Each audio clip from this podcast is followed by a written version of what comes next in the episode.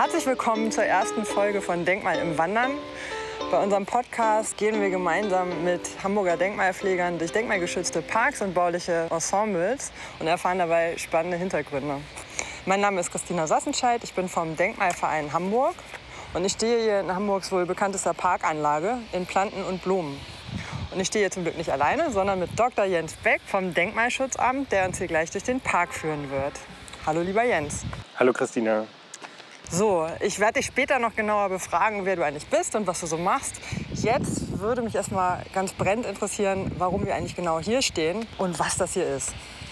Wir haben hier den Fußpunkt der großen Wasserkaskade als Ausgangspunkt für unseren kleinen Spaziergang genommen. Dieses Element hier ist, finde ich, eines der schönsten und qualitätvollsten in der Anlage und das wollen wir uns etwas näher anschauen. Die Parkanlage Plannen und Blumen hat eine insgesamt 400-jährige Geschichte hinter sich und aus fast allen Phasen ihrer Gestaltung sind zum Teil sehr hochwertige Elemente erhalten geblieben, manchmal auch nur kleine Relikte, manchmal auch äh, Sachen, die man suchen und finden muss. Die große Kaskade hier ist ein Objekt, das zur Gartenschau 1935 gestaltet wurde und bis heute fast unverändert erhalten ist. Das Gelände an sich ist hier natürlich noch älter. Ursprünglich befinden wir uns hier immer noch im Bereich, der äh, früher erst von den Dammtorfriedhöfen eingenommen war und dann später die erste, der erste zoologische Garten Hamburgs gewesen ist.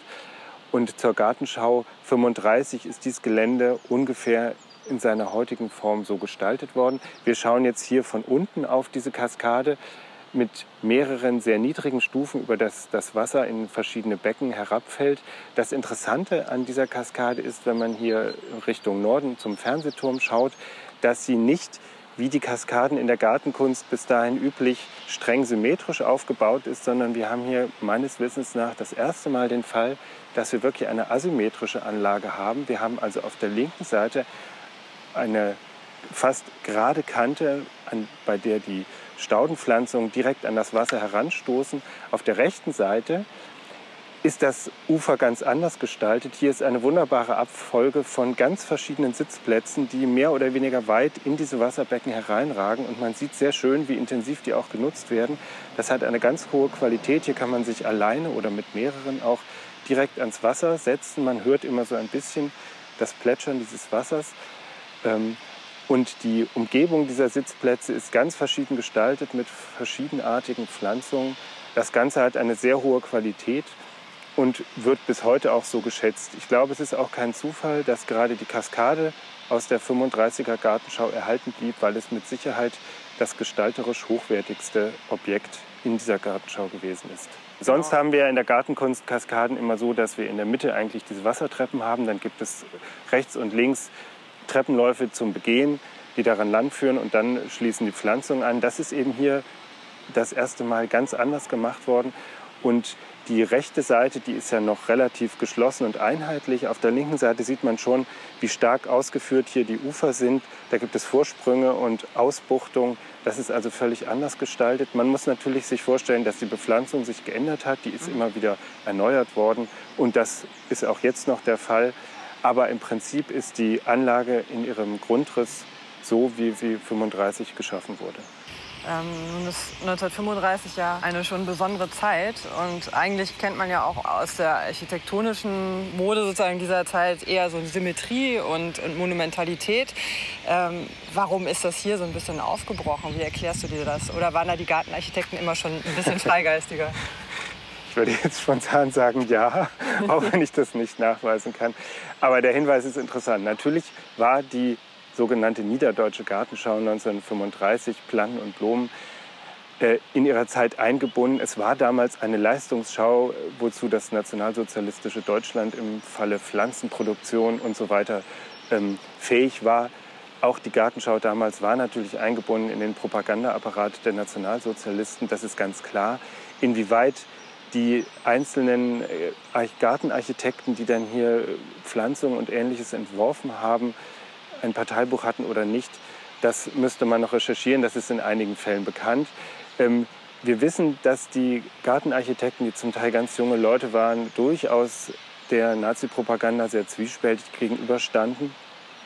Und es ist tatsächlich so, dass es gerade damals eine Diskussion um die Verwendung von sogenannten exotischen Pflanzen gab. Mhm. Also die Frage, inwieweit hier nur einheimische Pflanzen gezeigt werden sollten oder auch Pflanzen, die eben nicht in Deutschland wachsen. Das war eine Diskussion, die aber eher unter Gärtnern geführt wurde.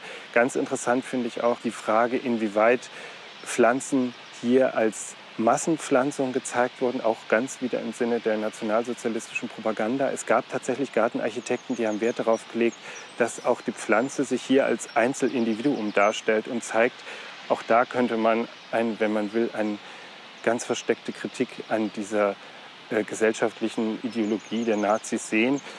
Ähm, das ist ein ganz schwieriges Terrain, was man unbedingt noch weiter erforschen müsste. Was wir heute von, wenn wir auf diese Anlage als Denkmal schauen, uns immer wieder bewusst machen müssen, dass dieses Objekt natürlich aus einer sehr schwierigen Zeit stammt, dass es aber andererseits eben auch ein Dokument für diese Zeit ist, die uns immer wieder zeigt, wie schwierig es ist, zu einfachen Beurteilungen der Vergangenheit zu kommen. Natürlich könnte man jetzt auch sagen, du hast das Thema Monumentalität angesprochen.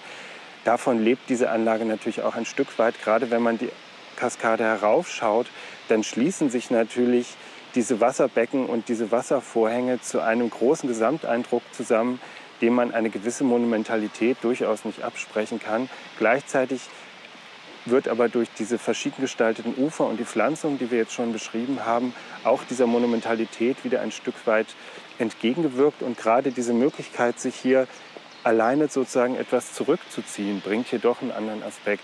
Die Frage ist einfach, wie gehen wir mit solchen Anlagen, die eine eindeutige gestalterische Qualität haben, heute um? Wie können wir den die Qualitäten solcher Anlagen schätzen, ohne diesen gesellschaftspolitischen Kontext auszublenden, in dem solche Elemente damals entstanden sind. Das ist eine schwierige Frage, die man letztlich immer wieder neu beantworten und diskutieren muss. Genau. Interessant finde ich auch, dass die meisten Leute sich das wahrscheinlich überhaupt nicht bewusst machen, dass sie hier sozusagen erstens an der Urzelle dieses, dieser Parkanlage stehen und gleichzeitig einfach eine nationalsozialistische Gartengestaltung erleben. Die wird ja hier unten auch ein bisschen aufgelockert. Wir können uns ja auch hier mal weiter genau. bewegen mit Kommen diesen lustigen nächsten Phase. genau, Waschbetonpunkten. Genau. Das finde ich ganz interessant. Wir gehen jetzt mal ein Stück zurück zu den beiden Flamingos, die hier übrigens stehen. Ja. Genau, ein sehr schönes äh, Kunstwerk, wobei einige Leute immer glauben, es sei nur ein Flamingo. Wenn man genau hinguckt, sieht man, dass es zwei ineinander verschlungene ja. Flamingos sind. Mhm. Die Einbindung der Kaskade heute in den weiteren Kontext stammt aus der Gartenschau 73 und hier sieht man, finde ich, ganz schön, was passiert. Erstens, die 70er Jahre sind das Zeitalter des Beton und man arbeitet hier den Natursteinen und Backsteinen der Kaskade eindeutig mit großen Betonelementen entgegen. Ganz einfache, runde Elemente, die sowohl hier im Pflasterbelag äh, sozusagen am Ufer auftauchen, aber dann auch in die Wasserbecken der Kaskade fortgeführt werden. Und das ist natürlich, finde ich, ein ganz spannender Punkt. Hier wird gezeigt, wir betreten das Wasser, wir tun etwas, was man eigentlich sonst nicht tut. Wir gehen in diese Becken hinein auf einzelnen ja, Punkten, über die man dann gehen kann. Also das ist, könnte man sagen, schon so ein Stück weit in Besitznahme dieser Kaskade, die ursprünglich ja nur zum Anschauen gedacht worden ist. Und jetzt kommt eine andere Zeit, die sagt, nein, wir wollen mehr Partizipation, wir wollen eine ganz andere Nutzbarkeit solcher Elemente. Also legen wir hier unten zumindest so einen Wasserweg in dieses Becken, das ist auch wieder ein neues, neues Element und man kann darin natürlich auch den Versuch sehen, sich solche Sachen in einer anderen Zeit dann wieder neu anzueignen. Antifaschistische Betonkoller. genau. Auf jeden Fall finde ich sie sehr, sehr ungewöhnlich. Also ich, ich habe das ähm, auch deutschlandweit in keiner anderen Parkanlage bislang gesehen. Oder ist das ein Element, was auch immer mal wieder irgendwo auftaucht? Doch, das kommt also, durchaus vor. Aber ich finde es hier so schön, es hat sich einfach fast nirgends erhalten. Sondern auch hier muss man wieder Planen und Blumen herausheben als eine Anlage, die ungewöhnlich viel Substanz erhalten hat die durchaus zeittypisch ist und die in ganz vielen Parkanlagen vorhanden war, die dort aber schon längst verschwunden ist. Mhm. Insofern ist Planen und Blumen wirklich ein wunderbares äh, Dokument. Und Schichtendenkmal. Genau. Und ich finde hier bei diesen, ähm, bei diesen Trittsteinen so schön, dass das Ganze auch was von Kinderspiel hat. Das sieht ja fast so ein bisschen aus, obwohl es ganz gerade Wege sind, als ob Kinder sich da einfach in einen Bach so Steine geschmissen haben und dann kann man darüber lang gehen. Das ist auch wieder ein gutes Stichwort, denn die 73er Gartenschau, die hatte als einen Schwerpunkt das, was uns heute ganz vertraut ist, was damals aber auch noch völlig neu war, nämlich erstens in so einer Gartenanlage auch exemplarisch sowas zu zeigen wie Kinderspiel, das seine traditionellen Spielgeräte verlässt und so ein bisschen ausufert. Gleichzeitig ist dieser Aspekt Partizipation und auch Freizeitgestaltung ein ganz wichtiger von der 73er IGA gewesen. Und sogar hier an diesem kleinen Punkt, finde ich, kann man das alles ganz schön nachvollziehen. Vielleicht ist jetzt auch ein ganz guter Moment, noch einmal für unsere Zuhörerinnen und Zuhörer ähm, zu erklären, wie viele Schichten sich hier eigentlich überlagern seit 1935. Also was waren sozusagen die wichtigsten Zeitschichten, die man hier heute noch so ablesen kann und die wir heute ja in partiell hier an einzelnen Elementen auch noch mal ähm, anschauen werden. Also das sind vor allem die drei großen internationalen Gartenschauen 1953, 1963 und 1973. Damit ist die Tradition dieser Gartenschauen in dem Gelände dann unterbrochen worden. Die sozusagen letzte internationale Gartenschau in Hamburg 2013 fand ja dann in Wilhelmsburg statt. Die hat nicht mehr hier auf dem Gelände stattgefunden. Aber diese drei großen Gartenschauen sind prägend, wobei man sagen muss, es hat auch in den Jahren danach, in den 80er und 90er Jahren, immer wieder Hinzufügungen und Umgestaltungen gegeben. Zum Beispiel der Rosengarten, den wir jetzt nicht anschauen, der ist damals als Ausgleichsfläche für den Erweiterungsbau des Kongresszentrums gebaut worden. Äh, und auch den Messegang, den wir nachher noch anschauen werden, ist ein Element aus den 1990er Jahren. Wir können ja jetzt mal ein wenig weitergehen. Genau. Ähm, wir wandern sozusagen Richtung in, Süd in Richtung Südwest, genau, in Richtung ähm, Radisson Blue Hotel. Genau. Ähm, weiter an diesen runden Betonteilen im Wasser und äh, genießen hier auch ein bisschen Schatten. Wir haben hier einen der sonnigsten und wärmsten Tage in Hamburg ausgesucht, um diesen Rundgang zu machen. Es ist herrlich. Und man sieht überall hier Menschen auf den weißen Stühlen sitzen und äh, das Wetter genießen. Wir gehen jetzt am Ostufer des großen Teiches entlang also links des Teichs. Links herum, genau. genau. Da ist irgendein Gestänge im Wasser. das sieht man von hier aus. Mehr sieht man aber nicht. Die Wasserorgel stammt in ihrer Substanz aus der 35er Gartenschau, wurde aber dann, da gab es schon solche Wasserspiele, wurde aber dann zur 53er und auch zur 63er IGA nochmal groß instand gesetzt und völlig verändert mit einer faszinierenden Technik, ganz im Sinne der damaligen Kunstbewegung, bei der ja einige Künstler die Idee hatten, solche synästhetischen Effekte hervorzurufen, also Farb- und Toneindrücke miteinander zu verbinden, ähm, ist diese Wasserorgel zu sehen, weil sie ja eigentlich Wasserlichtorgel heißt. Sie wird also bunt angeleuchtet und man kann das Ganze wirklich auf eine Art Farbklavier steuern und auch tatsächlich bespielen. Das ist etwas schwierig zu erklären, wenn man das nicht vor sich sieht. Aber das sind diese Stänge, die eben die Wasserdüsen von der Wasserlichtorgel sind. Was wahrscheinlich auch nicht viele wissen, ist, dass die abends auch immer wieder live bespielt wird. Also dass da nicht einfach nur was vom Band läuft und dieses Wasserlichtspiel automatisch losläuft, sondern dass da, glaube ich, immer zwei Leute sitzen. Und zwar da hinten in diesem kleinen viereckigen bunkerartigen Gebilde. Ich habe da selber auch vor einigen Jahren schon mal reingucken können. Und die sitzen da Abend für Abend und, und spielen auf. Und dann sind hier die Wiesen voll mit Menschen, äh, mit Familien, mit, Picknickdecken und so weiter. Und das ist so ein richtig schönes, einfaches Volksvergnügen. Dieser Park war auch einfach immer fürs Volk gedacht, oder? Ja, schon bei der, bei der Umgestaltung der Festungswerke zur ersten äh, Parkanlage 1820 folgende war dieses natürlich die innenstadtnahe öffentliche Parkanlage. Seitdem ist sie für die Bevölkerung geöffnet und ist auch bis auf die Zeiten, wo man hier Eintritt zahlen wollte, so eigentlich sonst nie verschlossen gewesen. Wir stehen jetzt hier an so einer Ecke. Ähm, hier ist so ein, ein, kleines Café und mit vielen Stühlen und Tischen und sehen auf der anderen Seite, ich glaube, das ist das alte Café Seeterrassen. Café Seeterrassen, ja. Da steht aber anscheinend leer gerade. Genau. Jetzt gehen wir noch weiter zu dem Mädchen mit Tasche, weil ich da gerne was zum Thema Kunst sagen möchte. Genau, jetzt mal ganz kurz für unsere Hörerinnen und Hörer. Wir gehen jetzt gerade die Treppe hoch vorbei an diesem kleinen Café-Pavillon. Genau. Und blicken. Und an dem Kinderwasserspiel, was im Moment nicht funktioniert, gehen wir rechts den kleinen Weg entlang. Das Wasserspiel. Ich war übrigens als Kind schon hier. Darf ich das was Persönliches erzählen? Na klar, bitte darum. Wir gehen hier diesen kleinen Nebenweg rechts. Der kleine Weg in Richtung See und Seeterrassen, ja? Meine, meine Mutter ist mit uns mal in Hamburg gewesen, äh, kurz vor der Eröffnung der 73er IGA. Da war ich acht Jahre alt. Und äh, wir sind damals dann ähm, äh, vor der Eröffnung schon hier durchgegangen und haben die Spielgeräte benutzen dürfen. Das durfte man mit Kindern, das war ganz lustig. Äh, daran erinnere ich mich noch. Das heißt, ihr wart sozusagen die Testspieler. Ja, genau. Meinst du, das ist eine früh frühkindliche Prägung, die dich zu Vielleicht, ich habe damals schon gesagt, oh, ich möchte irgendwann auch mal eine Zeit in Hamburg leben. Und die Gartendenkmäler In betreuen. dieser wirklich wunderbaren Stadt. Apropos, vielleicht ist jetzt ein guter Zeitpunkt, noch mal ganz kurz zu fragen, ähm, wa- was machst du eigentlich genau im Denkmalschutzamt? Stimmt die Formulierung, Hier. du bist der Gartendenkmalpfleger der Freien und Hansestadt Hamburg? Die stimmt, ja. Siehst du? Ich vertrete bei uns die Gartendenkmalpflege. Das heißt, ich mache die Inventar- Inventarisation der Grünanlagen. Ich schaue mir also Grün- und Gartenanlagen an und äh, mache dann letztlich Vorschläge, die unter Schutz zu stellen oder auch nicht. Und ich betreue auch die praktische Denkmalpflege. Das heißt, wenn Maßnahmen in historischen, denkmalgeschützten Parkanlagen durchgeführt werden sollen, dann müssen die von mir vorher genehmigt werden. Das betrifft nicht die laufende Pflege, aber wenn Umgestaltungen, Neugestaltungen gemacht werden, dann muss das von mir genehmigt werden. Damit hast du aber eine gewisse Sonderrolle, ne? Denn das Denkmalschutzamt ist ja eigentlich unterteilt in diejenigen, die die Denkmäler erforschen und bewerten und diejenigen, die die Baumaßnahmen betreuen. Du machst alles. Richtig, ich bin referatsübergreifend, querschnittsorientiert, wie auch immer. Großartig. Wow, das ist viel Verantwortung wahrscheinlich. Jetzt sind wir hier übrigens stehen geblieben bei einem Ein ganz kleines Kunstwerk, ähm, dessen Name auch uneindeutig ist. Mal heißt es Mädchen mit Tasche, mal Mädchen mit Mappe.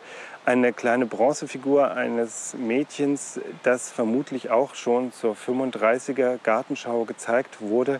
Leider ist im Lauf der Zeit die Beschilderung verloren gegangen und es gab auch keine richtige Dokumentation. Wir kennen heute den Künstler nicht mehr und wissen auch nicht, wo dieses Objekt ursprünglich stand. Es ist mehrfach umgesetzt worden. Ähm, und das ist ein guter Anlass, ähm, erstens darauf hinzuweisen, dass man in den Ballanlagen insgesamt, auch hier in dem Geländeplan und Blumen, sehr viele Dinge versteckt entdecken kann. Das finde ich macht mit den Reiz der Anlage aus. Es gibt also einmal diese großen Perspektiven wie vorne an der Kaskade oder auch die großen offenen Wiesenflächen. Es gibt aber immer wieder so ganz kleinräumig gestaltete abseitige Partien, die auch wunderbar sind und wo man dann plötzlich das Gefühl hat, man ist ganz für sich und da entdeckt man auch immer wieder so kleine Kostbarkeiten wie diese Figur. Es hat ganz viele Kunstwerke in den Wallanlagen im Laufe der Zeit gegeben, die heute anderswo in der Stadt stehen. Das wäre noch mal ein eigenes Thema. Ähm, vielleicht kommen wir da noch mal drauf. Ich wollte hier eigentlich noch mal darauf hinweisen, dass ähm, einerseits der Drang ist, immer wieder in die Wallanlagen neue Kunstwerke einzubringen. Wir haben immer wieder Anfragen, neue Kunstwerke, neue Objekte aufzustellen. Die Stadt kauft ja auch manchmal noch sehr interessante Objekte oder es werden auch noch äh, Dinge entworfen, die dann auf Ausstellungen nur kurz gezeigt werden, für die man dann einen ähm, dauerhaften Platz sucht, dann ist immer so ein Reflex zu sagen, dann tun wir die doch in die Parkanlagen. Das ist auf der einen Seite sehr schön, auf der anderen Seite muss man auch gucken, dass äh, man damit die Anlagen nicht überfrachtet. Das Zweite, worauf ich noch hinweisen wollte, was auch in den letzten Jahren natürlich ein großes Thema ist, der Metallklau. Wir haben immer wieder von Friedhöfen, aber auch aus öffentlichen Parkanlagen das Phänomen, dass dort nachts Kunstwerke abgeflext, abgebrochen, geraubt werden, einfach weil zeitweise der Preis für Buntmetalle so hoch war, dass sich das anscheinend gelohnt hat. Ein ganz, ganz großer Verlust für uns alle. Ähm, ich bin immer so ein bisschen zwiegespalten, weil ich denke, die Leute, die sowas tun, äh, die handeln vollkommen gedankenlos. Vielleicht sind es auch verzweifelte Menschen, die sonst keine Möglichkeit haben, an Geld zu kommen. Das ist Ganze ist ein ganz, ganz schwieriges Thema. Uns bleibt immer nur den Verlust zu beklagen. Und das Problem ist auch, dass diese Dinge wie auch diese Figur oft nicht so gut dokumentiert sind, dass man sie dann nacharbeiten könnte. Das sind tatsächlich Verluste, die dann endgültig sind. Dann hoffen wir, dass dieses kleine Mädchen noch lange hier stehen bleibt. Und wir gehen weiter den Weg in Richtung Kaffee. Also wir lassen das Café Seeterrassen zu unserer Rechten liegen und biegen jetzt so links ab in Richtung, hier ist so ein plätscherndes kleines Gewässer und gehen hier einmal über diese, nennt man das Brücke? Nein, das, ist, das müssen wir vielleicht auch noch kurz erklären. Ich habe vorhin schon gesagt, ähm, dass es hier immer wieder erstaunlich ist, mit was für einfachen Materialien man witzige Effekte erreicht hat. Hier war das zum Beispiel auch so. Man hat einfach, um hier übers Wasser gehen zu können, große Betonblockstufen in das Wasser versenkt und ursprünglich war der Zwischenraum natürlich offen. Man musste also auch da so herübergehen, wie so ein Kind übers Wasser. Ja. Und äh, den modernen Anforderungen ist es dann geschuldet, dass die Zwischenräume inzwischen mit solchen Gittern geschlossen sind, weil man natürlich da stolpern kann und sich den Fuß verletzen und so weiter und so fort. Ich bin ganz froh, dass hier noch nicht der Ruf nach Absturzsicherungen, sprich Geländern, laut geworden ist. Denn wenn man alle diese offenen Ufer irgendwie sichern wollte, dann verändert man natürlich den Charakter der Anlage sehr, sehr stark und ich würde sagen nachteilig. Also freuen wir uns auch noch hier an diesen Dingen und treten bitte nur auf die Betonelemente. Tun Sie als Ignorieren die Gitter. Blöden Gitter, genau. Wir gehen jetzt in Richtung Gewächshaus, äh, Schaugewächshaus Alter Botanischer Garten. Dafür gehen wir geradeaus die kleine Treppe hinauf und lassen das Café Seeterrassen zu unserer Rechten liegen. Ich glaube, diesen Weg bin ich auch noch nie gegangen, ehrlich gesagt. Nein, es gibt Also tausend Wege, die man nie geht. Die mir noch nie gegangen bin. das ist so. Ein derartig verwinkelter und im, im guten Sinne auch unübersichtlicher Park, weil er natürlich sehr, sehr viele ähm, kleine, auch, äh, wie soll ich sagen, geschützte Ecken ermöglicht, wo die Leute sich einfach zurückziehen und ein Buch lesen oder vor sich hin sinnen können. Ja, Das ist, macht wirklich so seine besondere Qualität aus. Wir gehen Wir jetzt, gehen jetzt genau, von hin- von links. Nord- Jetzt muss ich aber noch mal genauer beschreiben, wo wir lang gehen. Genau, weil das, das wird jetzt wirklich schwierig äh, zu beschreiben. Wir lassen das üppige Blumenbeet zu unserer Rechten äh, liegen, hinter dem auch das Café Seeterrassen noch zu sehen ist und, und biegen betreten jetzt links den ein. japanischen Teegarten aus Richtung Norden. Genau, das heißt, wir laufen quasi auf das Hotelhochhaus zu und sehen hier jetzt lauter braune Bänke zwischen üppigen Blumenrabatten und äh, biegen hier rechts auf einen Weg ein und umrunden diese Blumenrabatte. Von wann ist denn diese Anlage hier eigentlich? Das kann ich ein dir nicht jünger, sagen. Ja, aber das ist bestimmt auch 73er mit diesen schiefen Winkeln. Soll ich da was zu sagen? Wenn du magst, gerne. Also Also wir sind jetzt hier in so einem kleinen Ruhebereich mit großen äh, säulenförmigen Eiben. Ähm, ich kann jetzt spontan gar nicht sagen, aus welcher Zeit dieser Bereich stammt. Ähm, das ist auch ein gewisses Problem für die Gartendenkmalpflege. Im Prinzip sind alle Elemente, die hier in Planten und Blumen vorhanden sind, relativ gut dokumentiert. Aber weil die Anlage einfach so unglaublich groß ist, ist es oft gar nicht möglich, ähm, bis ins Letzte zu recherchieren, welches Element stammt von wann. Dann würde ich mich nur noch mit dieser Einparkanlage beschäftigen können. Und es gibt schon ein gewisses Problem bei der Instandsetzung, dass ich häufig Ortstermine habe und dann heißt es, Herr Beck, was machen wir denn hier? Hier sind irgendwie die, die Pflastersteine aufgeworfen durch Wurzeln, die, die, die Treppenstufen sind verrutscht.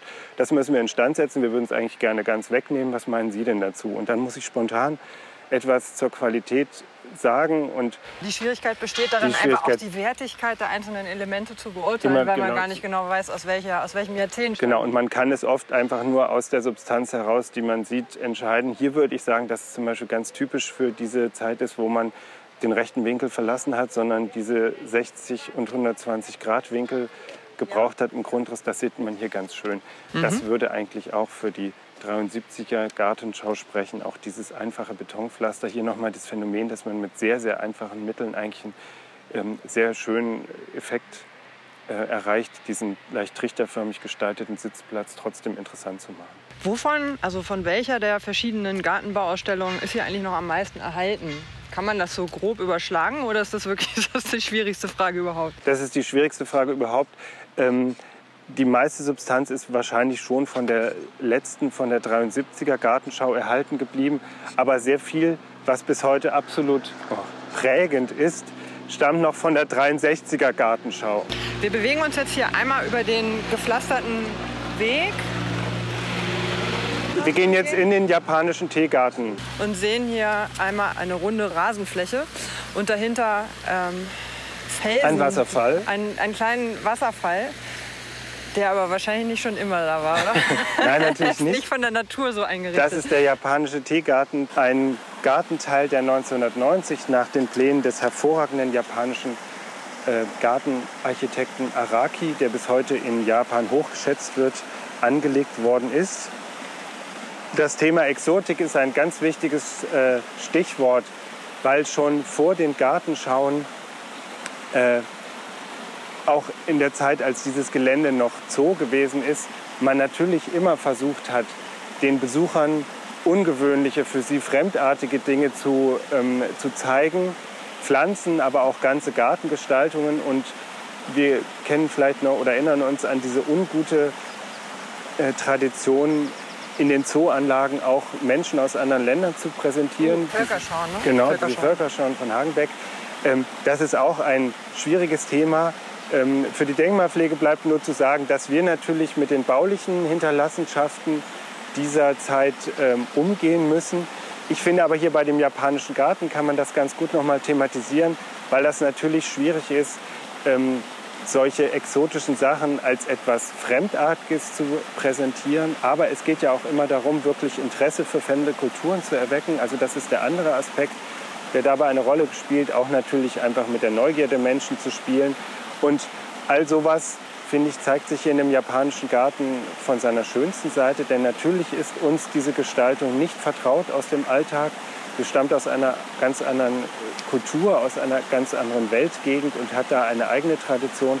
Und ich finde eigentlich sehr schön, dass man solche Dinge hier in den Parkanlagen auch sehen kann, ohne jetzt immer nach Japan reisen zu müssen gehören die Bäume, also die da hinter den Felsen zu sehen sind, das sind so sehr, sehr hohe, ich glaube, Nadelgewächse, ja. gehören, gehören die auch mit zu der Gestaltung? Oder ja, ja, natürlich. Die sind ja aber schon gewaltig groß, ne? Also dafür, dass das in den 90er Jahren ja, angelegt wurde? Ja, das sind aber raschwüchsige, ähm, das sind zum Teil hier auch Sumpfzypressen und andere, die können da gleich nochmal schauen. Sumpfzypressen, was für ein schöner Ausdruck.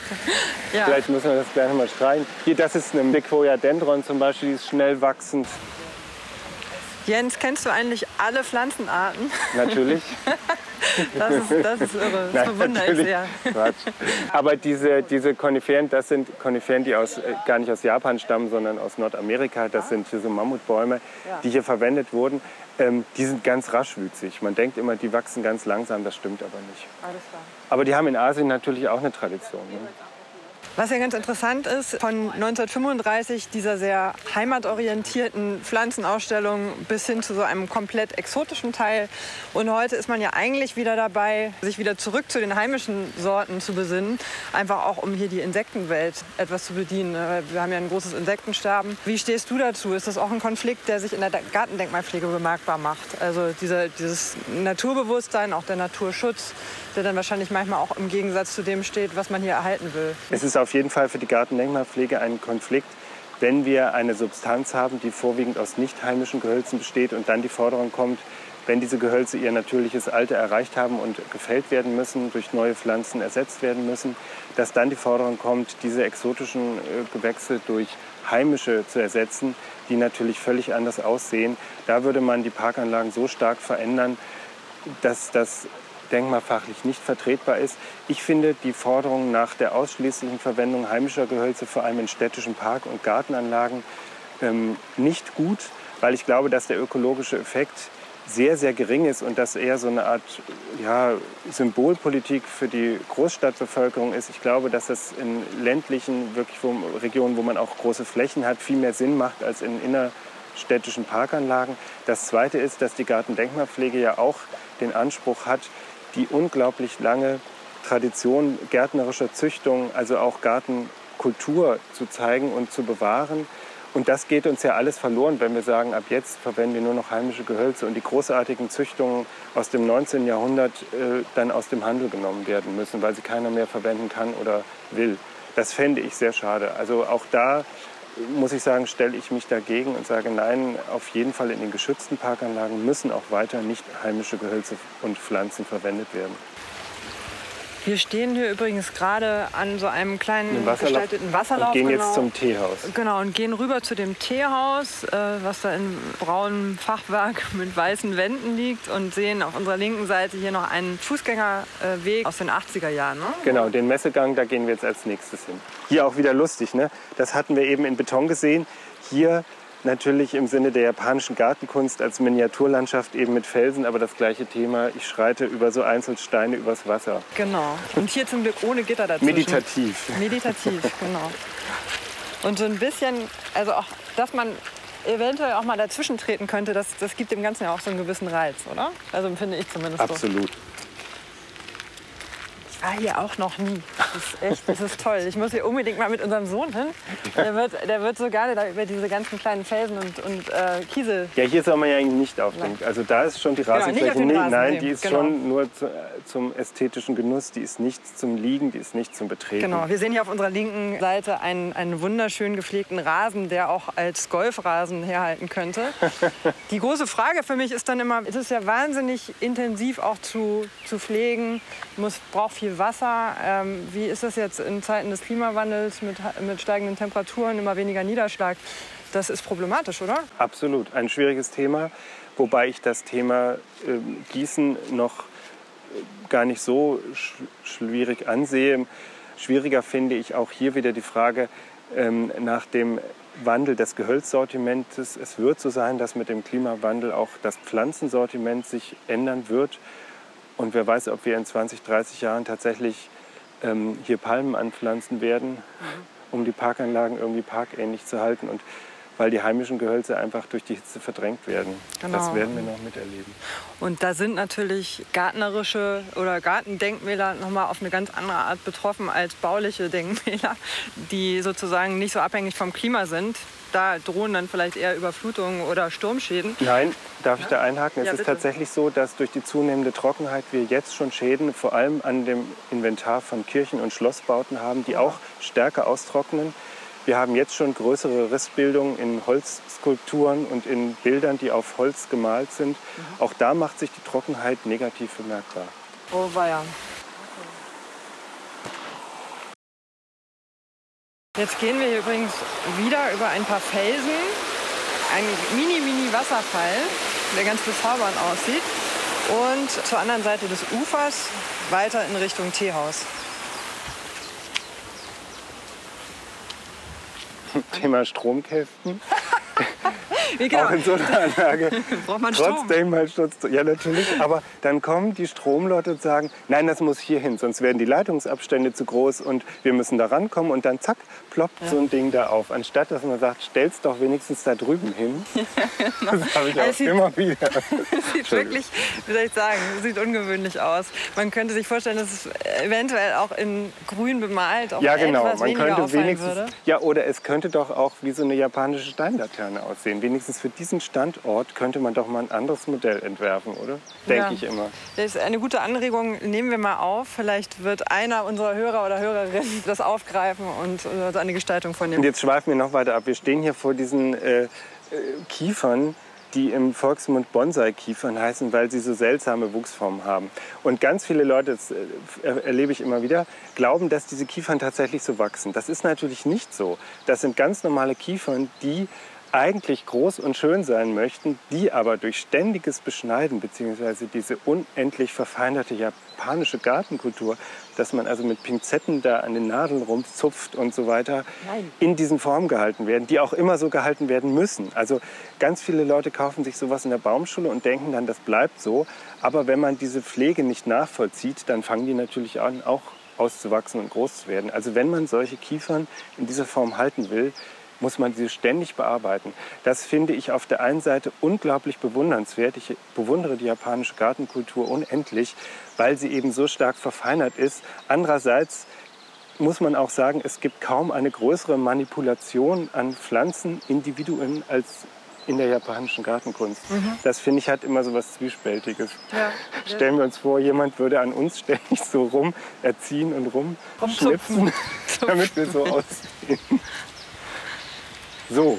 Es trägt auf jeden Fall auch zu einer sehr besonderen Atmosphäre hier bei. Ne? Jeder Busch ist hier sozusagen noch mal extra frisiert. Genau.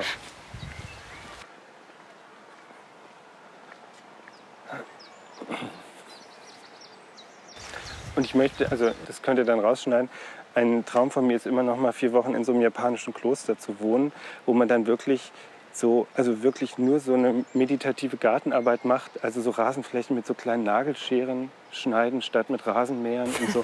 Das möchte ich unbedingt. Das werden wir auf gar keinen Fall rausschneiden. Wir laufen übrigens in einem großen Bogen rund um dieses Teehaus und gehen jetzt an dem Eingang hinaus in den Messegang.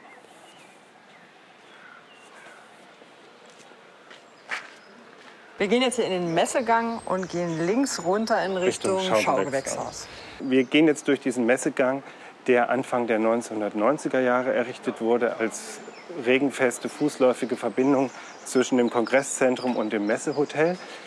Es ist ein sehr schönes postmodernes Bauwerk, äh, das auch explizit unter Denkmalschutz steht. Wir sehen hier alles, was die Postmoderne so interessant und liebenswert macht. Diese Spielerei mit historischen Zitaten, Spielerei mit Konstruktionen, Übersteigerung von Konstruktionen und so weiter. Diese Streifung die auch einfach witzig gemeint ist. Ich finde hier ganz schön, dass der Messegang im Bereich des japanischen Gartens vollkommen seine Konstruktion ändert. Eigentlich ist es ja ein Stahl-Glasgang und hier plötzlich wird das Ganze dann zu einer Holzkonstruktion.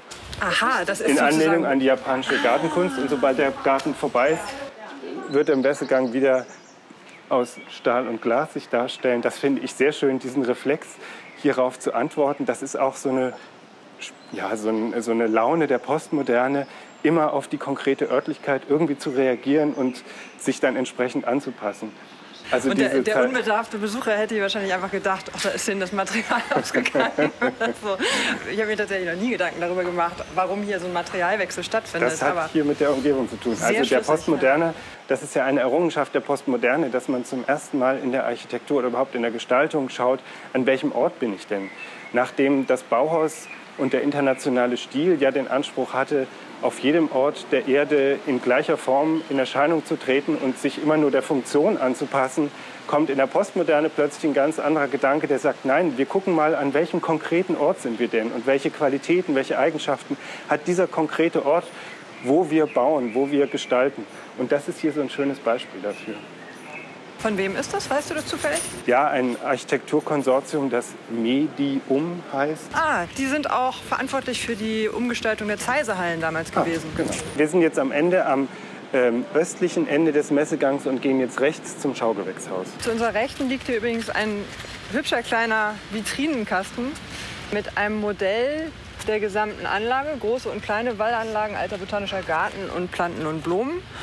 Und da kann man noch mal nachvollziehen. Ich glaube, das ist ein aktueller Stand der baulichen Anlagen, ne? wo, man, wo man lang gegangen ist. Ungefähr, ja.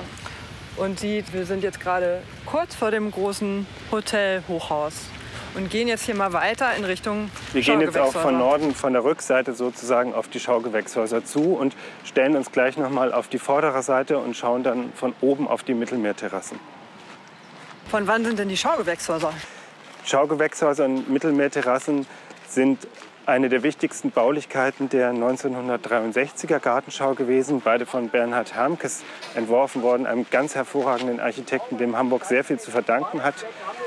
Die Schaugewächshäuser sind ein sehr qualitätvoller Gebäudekomplex, über den man lange sprechen müsste. Kurz gefasst findet hier eine völlige Umkehrung einer fast 200 Jahre alten Glashauskonstruktion statt, weil es normalerweise immer so ist, dass natürlich die Stützkonstruktion, die Metallkonstruktion eines Glashauses, manchmal auch die Holzkonstruktion, im Gebäude liegt und die, die Glashülle das Ganze vor der Witterung schützt. Bernhard Hermkes tut hier genau das Gegenteil. Er legt die Stützkonstruktion nach außen und hängt die Gläser innen daran.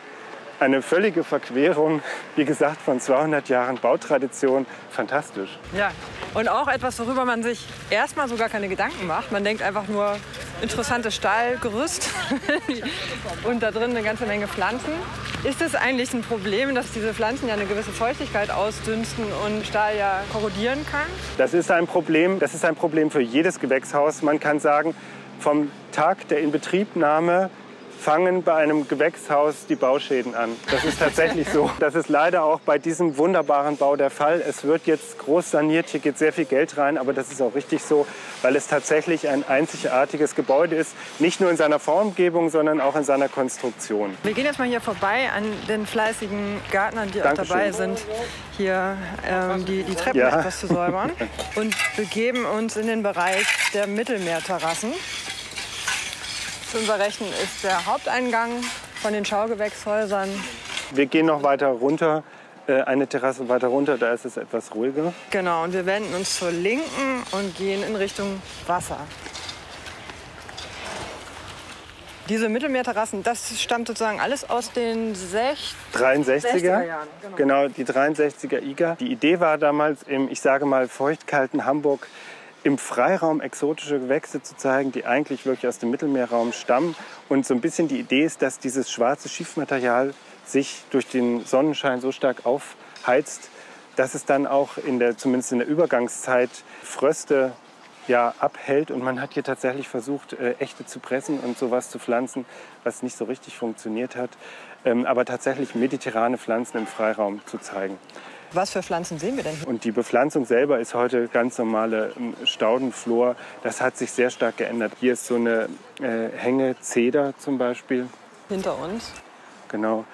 Die ist allerdings frosthart, das ist jetzt in dem Sinn nichts Besonderes. Besonders ist da oben noch die Gunera, das ist dieses riesige Blattgewächs dort. Mammutblatt heißt es auf Deutsch, eine Pflanze, die tatsächlich nicht ganz frosthart ist. Ein, äh, ja, eine in England in sehr vielen Parkanlagen vorhandene Pflanze, die aber, wie gesagt, bei uns nicht ganz frosthart ist und im Winter abgedeckt werden muss. Und hier stehen ja auch ein paar Palmen, also es äh, wird schon versucht, so ein bisschen mediterranes Flair zu erzeugen. Wir haben hier jetzt gerade eine Sichtachse auf den Fernsehturm, davor einen Teil des Neubaus von der Bucerius Law School, davor die Schaugewächshäuser, dann direkt vom Fernsehturm rechts diese beeindruckende Palme und dann rechts davon dieses Ding mit den Riesenblättern. Wie heißt das noch? Gunera. Gunera. Mammutblatt heißt Mammutblatt. es, glaube ich, auf Deutsch. Gewaltig, wirklich. Die sind scheinbar teilweise bis zu einem Meter Durchmesser groß. Ja, die werden noch größer, die wachsen jetzt noch. Okay. Wir kommen nachher noch mal an so einer Gunera vorbei, die steht da unten am Wasser. Ich würde gerne noch ein Thema ansprechen, weil die Mittelmeerterrassen sehr, sehr kleinteilig gestaltet sind und auch für die Denkmalpflege ein gewisses Problem, weil das Schiefermaterial, mit, das dann zum Teil mit diesem kleinen Mosaik am Fußboden abwechselt, auch immer wieder erneuert werden muss. Das ist zum Teil relativ mühsam. Es klappt aber sehr, sehr gut. Ich muss sagen, der Pflegezustand ist schon sehr gut. Trotzdem möchte ich noch kurz das Thema Barrierefreiheit ansprechen. Die Mittelmeerterrassen sind nicht barrierefrei. Es gibt ganz viele kleine Treppen. Diese äh, Bodenbeläge sind zum Teil uneben und auch für Rollatoren äh, schwieriger zu befahren. Und äh, es gibt auch hier keine Absturzsicherung. Das sind alles Sachen, die heute so nicht mehr genehmigt werden würden. Trotzdem versuchen wir das natürlich in diesem Zustand zu, zu erhalten. Aber diese Diskussion, inwieweit man hier einfach den absolut berechtigten Ansprüchen nach Barrierefreiheit entgegenkommen muss und wo man Grenzen setzen muss und sagen muss, nein, es muss nicht jeder Sitzplatz barrierefrei erreichbar sein. Es reicht auch, wenn es einige Sitzplätze sind und man damit den Charakter der Gesamtanlage noch erhält. Diese Diskussion muss halt da ständig geführt werden. Jetzt gehen wir hier weiter runter, meandernd in Richtung Wasser. Alle Wege führen Richtung Wasser. Man kann sich hier nicht verlaufen. Und sehen hier schon vor uns eine sehr elegante Brücke aus den, ich schätze mal, 60er Jahren. 63er, 63. genau. Die Jan van Valkenburg-Brücke in Erinnerung an den holländischen Baumeister, der hier die Festungswerke der Stadt Hamburg im 17. Jahrhundert geschaffen hat. Äh, lass uns noch mal ein Stück nach da Wir gehen. gehen in Richtung Brücke. Die ist aber wirklich elegant. Wahnsinn. Und wie dünn die in der Mitte ist. Ich bin überzeugt, dass man sowas heute auch nicht mehr bauen dürfte. Wir stehen jetzt hier vor dem Wallgraben, dem letzten Stück, was man in Hamburg davon noch sehen kann. Und ich möchte noch mal zurückkommen auf die 400-jährige Geschichte. 1628 wurden die neuen Festungswerke der Stadt Hamburg fertiggestellt. Also schon in der Zeit des Dreißigjährigen Krieges, als man versucht hat, die Stadt noch mal vor Angriffen zu schützen. Das war damals dann gar nicht notwendig. Hamburg wurde ja nicht belagert im Dreißigjährigen Krieg. Diese Festungswerke sind dann vor 200 Jahren, Anfang des 19. Jahrhunderts, abgetragen worden. Und auf dem Gelände wurde die erste öffentliche Parkanlage, die Wallanlagen, angelegt. An dieser Stelle sieht man aber noch mal erstens ein Stück des Festungsgrabens und auch diese mächtigen Erdbewegungen der Bastionen, die man an anderer Stelle auch noch sehen kann. Der Bismarck zum Beispiel steht ja auch noch auf einer so einer Bastion und auch dieser beliebte Aussichtspunkt am Stintfang. Das ist ja auch noch eine äh, aufgeschüttete Bastion, darum liegt das so hoch. Und hier ahnt man auch noch mal, finde ich sehr schön, die Mächtigkeit, die diese Festungswerke haben. Wir kommen also noch mal zurück auf den dokumentarischen Charakter dieser Parkanlage. Da sieht man, dass das Grundrelief zumindest in diesem Bereich eben schon 400 Jahre alt ist und dann immer wieder über die Jahrhunderte gärtnerisch gestaltet wurde. Und diese ganz charakteristische Zickzackform kann Genau. man an dieser Ecke auch wunderbar erkennen. Wird die da noch weiter fortgeführt? Nein, das hört dann auf. Es ist wirklich nur dieses eine V-förmige Teil. Von der Festung selber ist aber nichts mehr erhalten, ne? Also von den Nein, den Fundamenten. Mauern und so. Es gibt wirklich nur noch diese Erdaufschüttung. Vielleicht gibt es irgendwo noch archäologische Reste, das weiß ich jetzt nicht genau. Aber sichtbar ist davon nichts mehr. Wir verlassen jetzt wieder die Brücke und begeben uns entlang des alten Wallgrabens nach rechts in Richtung Sievekingplatz. Sievekingplatz, genau. Und werden gleich unser, unseren Höhepunkt und Abschluss der Tour ähm, erleben. Was genau ist das? Das ist dieses Wassersp oh, jetzt Jetzt ist der Gartendenkmalpfleger nass geworden.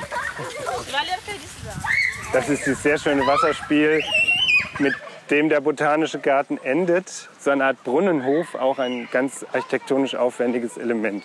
Wir gehen jetzt hier aber noch mal auf ein, eine kleine Ausbuchtung, von der aus man auch wieder aufs Wasser schaut. Genau. Zwei Themen möchte ich hier ansprechen, weil man sie sehr schön sieht. Einmal das Thema invasive Pflanzen. Invasive Pflanzen bezeichnen eine Gruppe von Gewächsen, die in den letzten 30 bis 40 Jahren, sage ich mal, aus anderen weit entfernten Gegenden zu uns eingewandert äh, ist, die sich bei uns wahnsinnig stark ausbreiten, weil sie hier sehr, sehr gute Wuchsbedingungen finden, aber zum Beispiel keine Fressfeinde haben, also keine Tiere, die die fressen oder so. Zu diesen äh, invasiven Pflanzen gehören auch diese, hier diese Stauden am Wasser.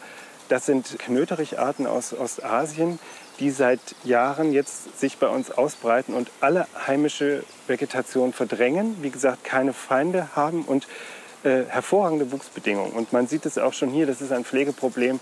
Obwohl die Anlage hervorragend gepflegt ist und die Gärtner alles tun, was sie können, gelingt es eben nicht, auch hier diese Pflanzen weiter zurückzudrängen. Die breiten sich immer mehr aus. Hier kriegt man das wahrscheinlich noch in den Griff, aber in der freien Landschaft ist das zum Teil inzwischen wirklich ein Problem.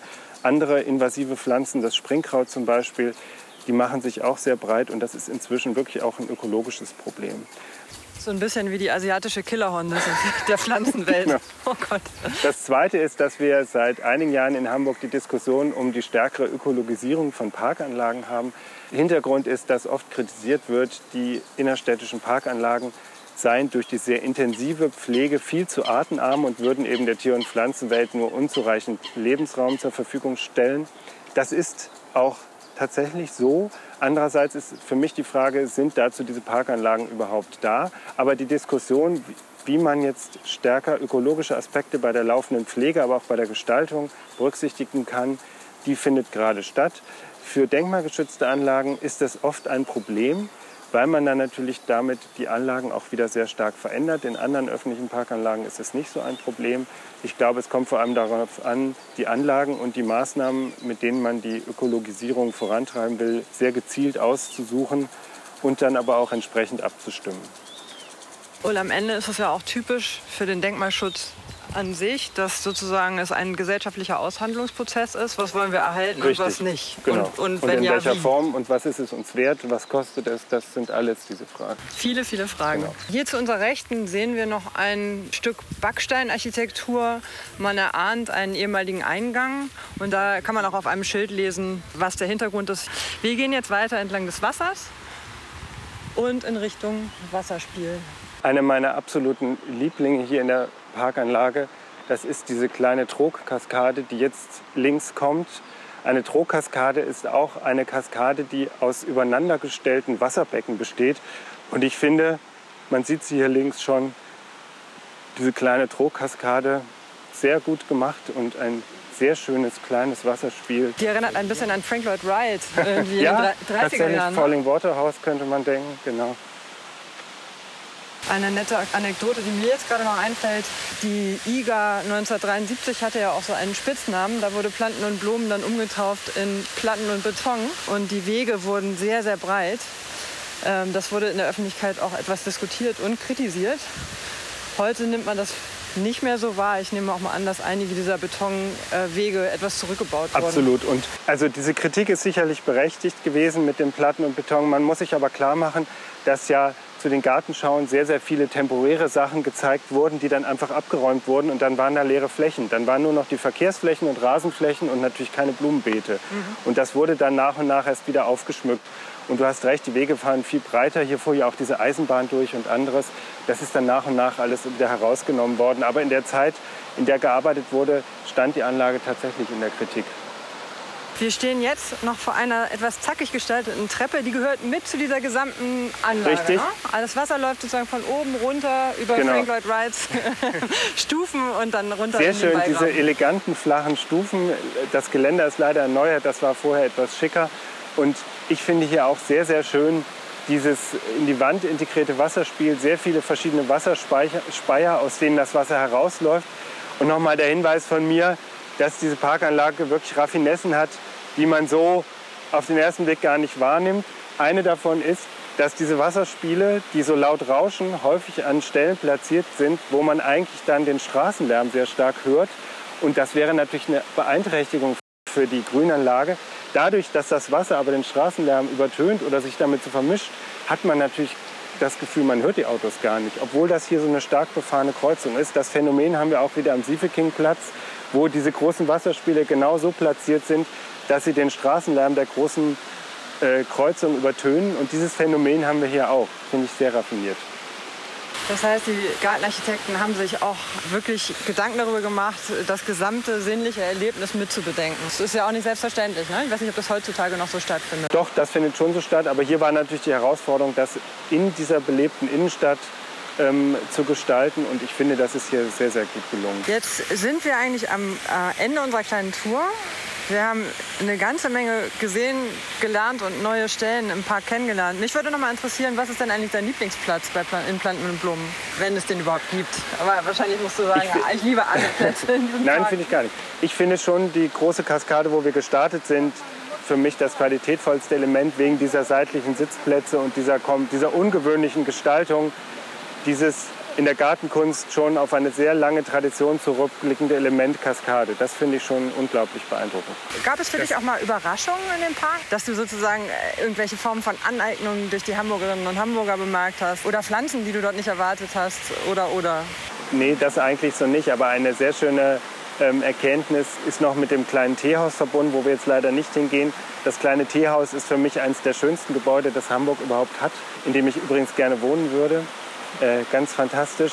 Das kleine Teehaus steht sehr schief. Das ist schon kurz nach der Erbauung abgesackt, weil es auf Trümmerschutz steht. Man hat aber diese Schieflage bis heute immer akzeptiert und auch bei der jetzigen Instandsetzung wird diese Schieflage beibehalten. In dem Teehaus war ja lange die Arbeiterwohlfahrt und immer wenn man dort zum Kaffee trinken war, dann wurde einem ja der Kaffee eingegossen mit der Bemerkung, wir können die Tassen nicht ganz voll machen, weil durch die Schrägstellung der Tische sie sonst überlaufen. Und das fand ich einfach herrlich. Eine sehr schöne Anekdote, die ich hier immer noch mit den Wallanlagen verbinde. Wo endet Plan und Blumen? Vielleicht das noch mal als Abschluss. Die Hamburger sagen zur gesamten Wallanlage Planten und Blumen. Eigentlich stimmt das streng genommen nicht. Das Gelände Planten und Blumen ist tatsächlich nur der Bereich äh, am Dammtor nördlich der Gewächshäuser. Also das Gelände der ehemaligen Gartenschau, die auch Planten und Blumen hieß.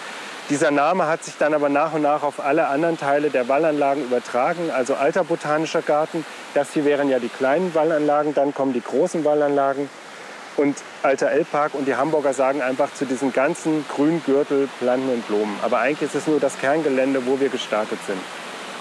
Vielen herzlichen Dank für den schönen Rundgang und ich freue mich schon auf die vielen nächsten Rundgänge, die wir noch planen. Danke auch, Christine.